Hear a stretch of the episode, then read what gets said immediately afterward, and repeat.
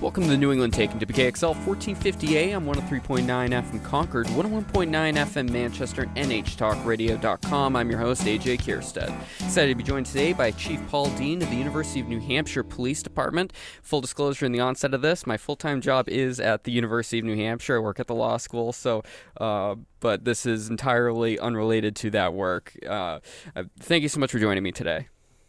Oh, no problem, AJ. Thank you for thank you for having me.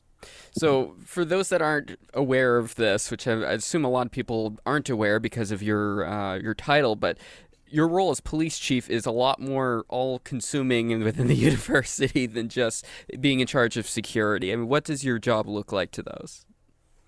Um, well, you know, it's a it's a full service job. So, you know, I am the police chief, but I'm the associate vice president for public safety and risk management as well um, responsible for not only the Durham campus, but the Concord campus, uh, Manchester campus, Granite State College, and the 16 other properties we own throughout the state. So it's a it's it's a big footprint, and it's a public safety mission. So it, it's not just law enforcement; it is security. It's emergency management. Uh, we run a 911 dispatch center that services several different um, communities as well as all our campuses public safety along comes COVID back in uh, beginning of uh, 2020, and that this was a big deal for you, and you ended up stepping up a lot when it came to the leadership for the operations side of the house. Hey, what did that look like for you at first? Well, you know, um, what what's good about this is is is that you know my background prepared me for everything that I was going to do. Um, and the bad news is my background prepared me for nothing I, was about to do.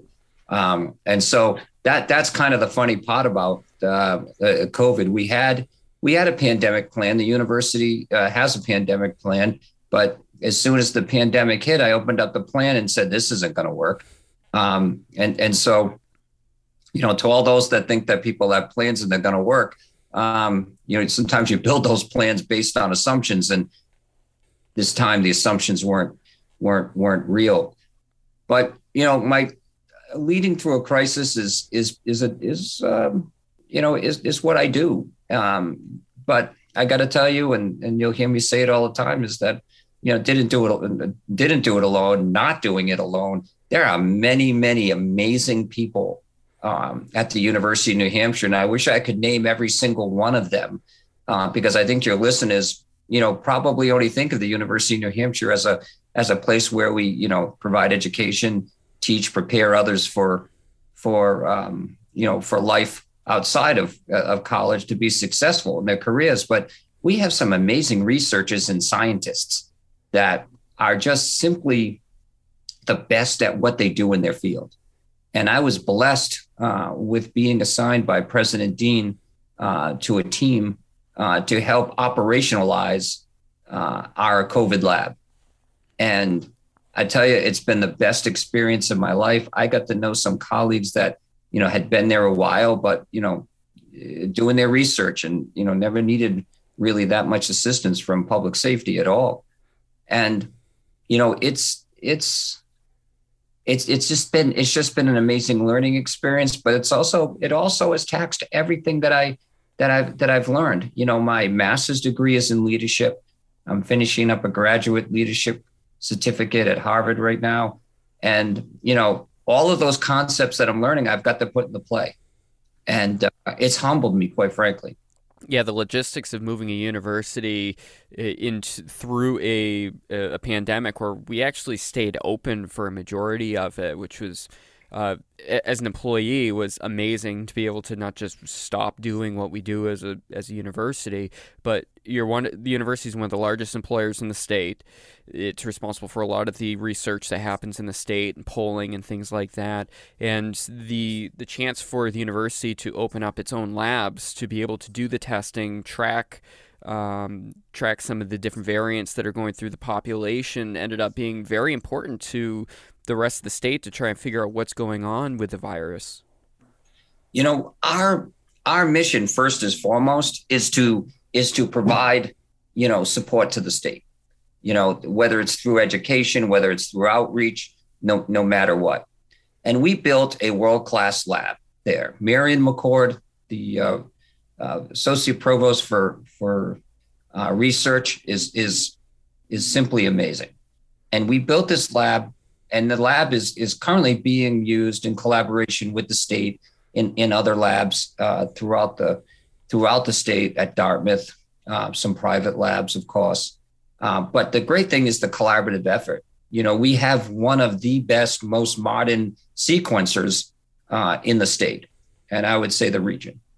And so we will be able to not only detect, you know, COVID, you know, on our campuses, but we were able to to sequence the samples right from the beginning because we saved them. Many labs throw away their samples, but because of research, the institution kept it, and we were able to trace right back and and and see, you know, what strain of uh, of uh, virus we had, what variants were prominent, not only in our campus community, but to assist the state in in identifying variants of concern in certain populations. So we've been working with the K through 12 school systems. You know, we've been working with the homeless shelters. You know, we've been working with some of our uh, long-term care facilities, uh, and you know, even some of our prisons to to help uh, stem the tide in those um, communities that you know are more susceptible to to infection just because of the close contact and living setting.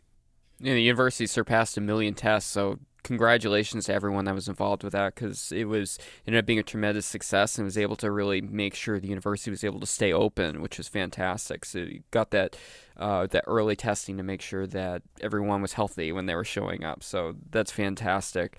Um, coming out of the fall semester, eh, what how did you feel like we that you guys did after? Um, this is year two of it. Uh, do, do you feel like it was a success? Did you learn a lot from the, the early days of the virus compared to coming into the fall 21 term? Every day is a learning day, AJ, when it when it comes to this virus. This virus is um, is tricky. You know, it has no soul. You know, and and just when you've got it figured out, um, it it it doesn't let you it doesn't let you stay quiet um, soon. But the good news is with that is that we have such a collaborative team uh, that that's been working on this from the beginning.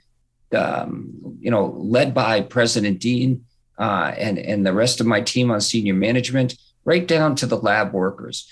I mean, I can tell you firsthand the synergy is tight all the way up in between side to side, and I think that's what that's what's really done it for us and the transparency in how we deal with things. Um, you know, the expediency and the expertise has really allowed us to stay open. And quite frankly, that was what our students wanted. Yeah. You know, we surveyed, continue to survey our students. Our st- students want to be on campus. They want a face-to-face experience. They, you know, it, I think it was, you know, maybe sexy to be online and hey, I can hang out at home. That went away really, really fast you know we're we're social beings and we want to be with each other. And so what we've done is provided the best possible way to do that. And you know we we are going to open here in a couple of weeks for our our spring our spring semester. Um, you know i'll bet everything that's going on on the on, on the news about omicron and its impact on the state all you have to do is see the positivity rate in the state and stuff. But we we've got plans in place to to have students arrive safely, have students make sure that they continue to be safe, and create a safe bubble. Um, whether you're at uh, the Durham campus, the Manchester campus, Granite State College, or you or at the law school, um, you know our goal is to stay open. What's that looking like for making sure everyone is arriving on campus and not just bringing the virus with them? What, what's your strategy?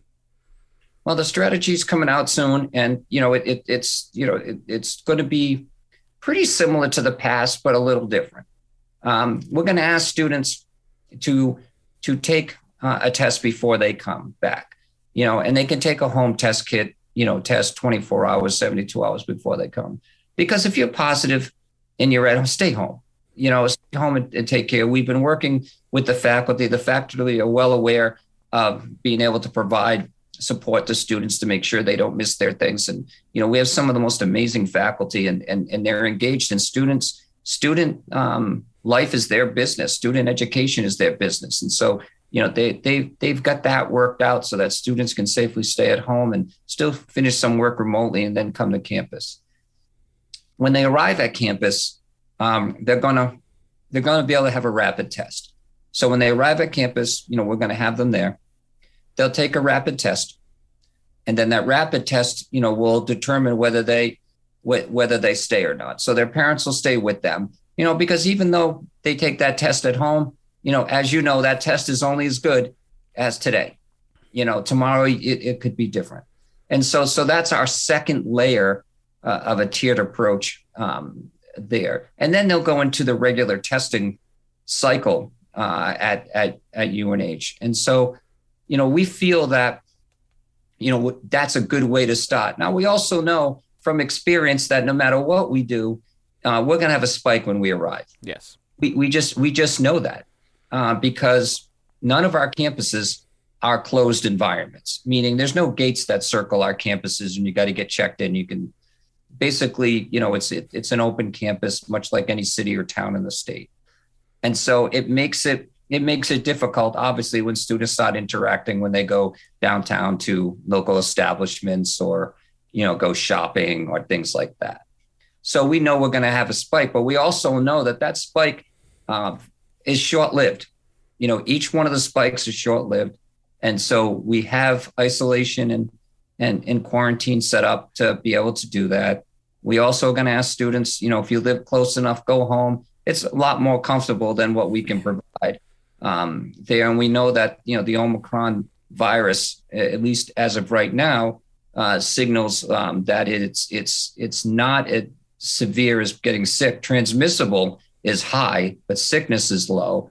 Our vaccination rates at the at the university with faculty, staff, and students are extremely high. So we know that. We're offering boosters next week. So we're also offering a booster clinic at, at the university on the 18th for all anybody that that needs a booster to come and get one free of charge. Uh, so we're you know we're in line with the with the state uh, and and and their mission to provide that. So, you know, we're feeling really good that that we're going to have a good a good semester.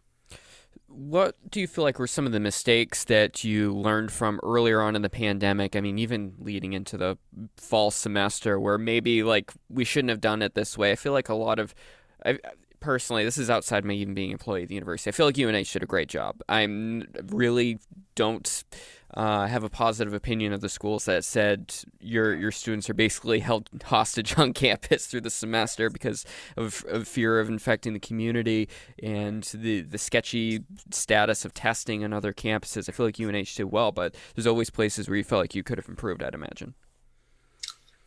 You know, there there's always I think like anything else at the beginning we all didn't know an awful lot about this about this virus and we were learning as we were going. And, you know, I, I think, you know, we were, we were more restrictive, you know, you know, than, than, you know, looking back, but, you know, I, I don't, I don't see that as bad. I just see it as if I knew what I knew back then, you know, we, we probably would have been less restrictive in terms of, you know, outdoor events and, and things like that. For instance, you know, at the beginning, you know, one of the biggest concerns was, you know, touch points, right? You know, mm-hmm. clean everything, you know, triple, triple clean. And if after that, keep cleaning, you know, well, we've learned that, you know, through the, the virus that it's cleaning should happen, but you don't have to, you, you don't have to go crazy about cleaning. You know, it, you know, same thing with masks. You know, now we're, you know, now we have recommendations for the KN, KN95 mask or the N95 mask, you know, whereas a cloth mask was uh, sufficient. Um, you know, now we're learning that, you know, over time that, you know, some cloth masks are, you know, but, you know, they have to be certain amount of layers and certain things, not just a, you know, not just a, a knitted mask where, you know, had so many people doing that and donating. Right. And so and so we we learn those we learn those things and we're able to um, we're able to adapt and and look. And I think that I think the real benefit of all of this stuff is, you know, once we get to a point where things are leveled off and we we kind of like do a an after action review, you know, of this, you know, we're going to be able to take our lessons learned, um, make sure that we have up to date uh, protocols based on the lessons learned, share those lessons learned with other institutions or whoever whoever needs it to for for their review and, and maybe potential improvement. But you know, it's it, it's going to help guide us. But I, I've made it very clear that you know we've done a lot of stuff here. That doesn't mean the next virus is going to act the same way as this exactly. virus. And so maybe a lot of the stuff that we're doing right now just isn't going to isn't going to work. But I, but what I really think will be there is the framework on how to get to where we need to. So I think whoever's in place at that time, I'm hoping I'm retired by then, um, will will allow will allow for a, a much more informed response instead of making decisions as we go. Yeah, this is gonna be fascinating over the next five to ten years. I mean, there there's so much data. I speak I speak with a lot of news agencies, and they're just trying to sift through everything and talk to researchers, and they're like, "Oh, I got, I we're still, I, I could tell you what happened back in March a little bit. I mean, we still don't even know the roots of the virus exactly, and um, it, will be really interesting. And I'd imagine that's going to make uh, university police departments a lot more uh, agile when it comes to future pandemics, future emergencies, because a lot of the stuff when it came to uh, routing people, I'd imagine, is useful for things outside of just a virus. Yeah, you know, one of the one of the things that that I think really showed, at least for our agency and probably for many others, is that we we shifted from an enforcement organization to a community caretaking mission. Yeah. And and so that doesn't mean that, you know, we're not continuing to, you know, make sure things are safe and such, but you know, we the, the police department is is is uh, immersed in the in the protection of students from COVID. You know, we we provide and oversee the isolation and quarantine. We also are assisting with with the testing and movement of tests and movement of samples. Um, vaccination, you know, we're we're operationalizing these vaccination clinics. We're responsible for the distribution of masks and hand sanitizer and and and other and, and other COVID related um, you know items uh, and and so we've really just shared um, uh, you know we're, we're we're part of the community i think people saw a different side yeah. of, of, of law enforcement and public safety which has always been there but it was really just enhanced by this where you know we we were able to pivot you know to that that caretaking mission very easily and uh, glad we did Eh, do you feel like this is going to have a positive impact on non-university police departments? Also, you're you're plugged into the law enforcement community in New Hampshire in general too. I mean, do you feel like they've also learned some lessons from it? I think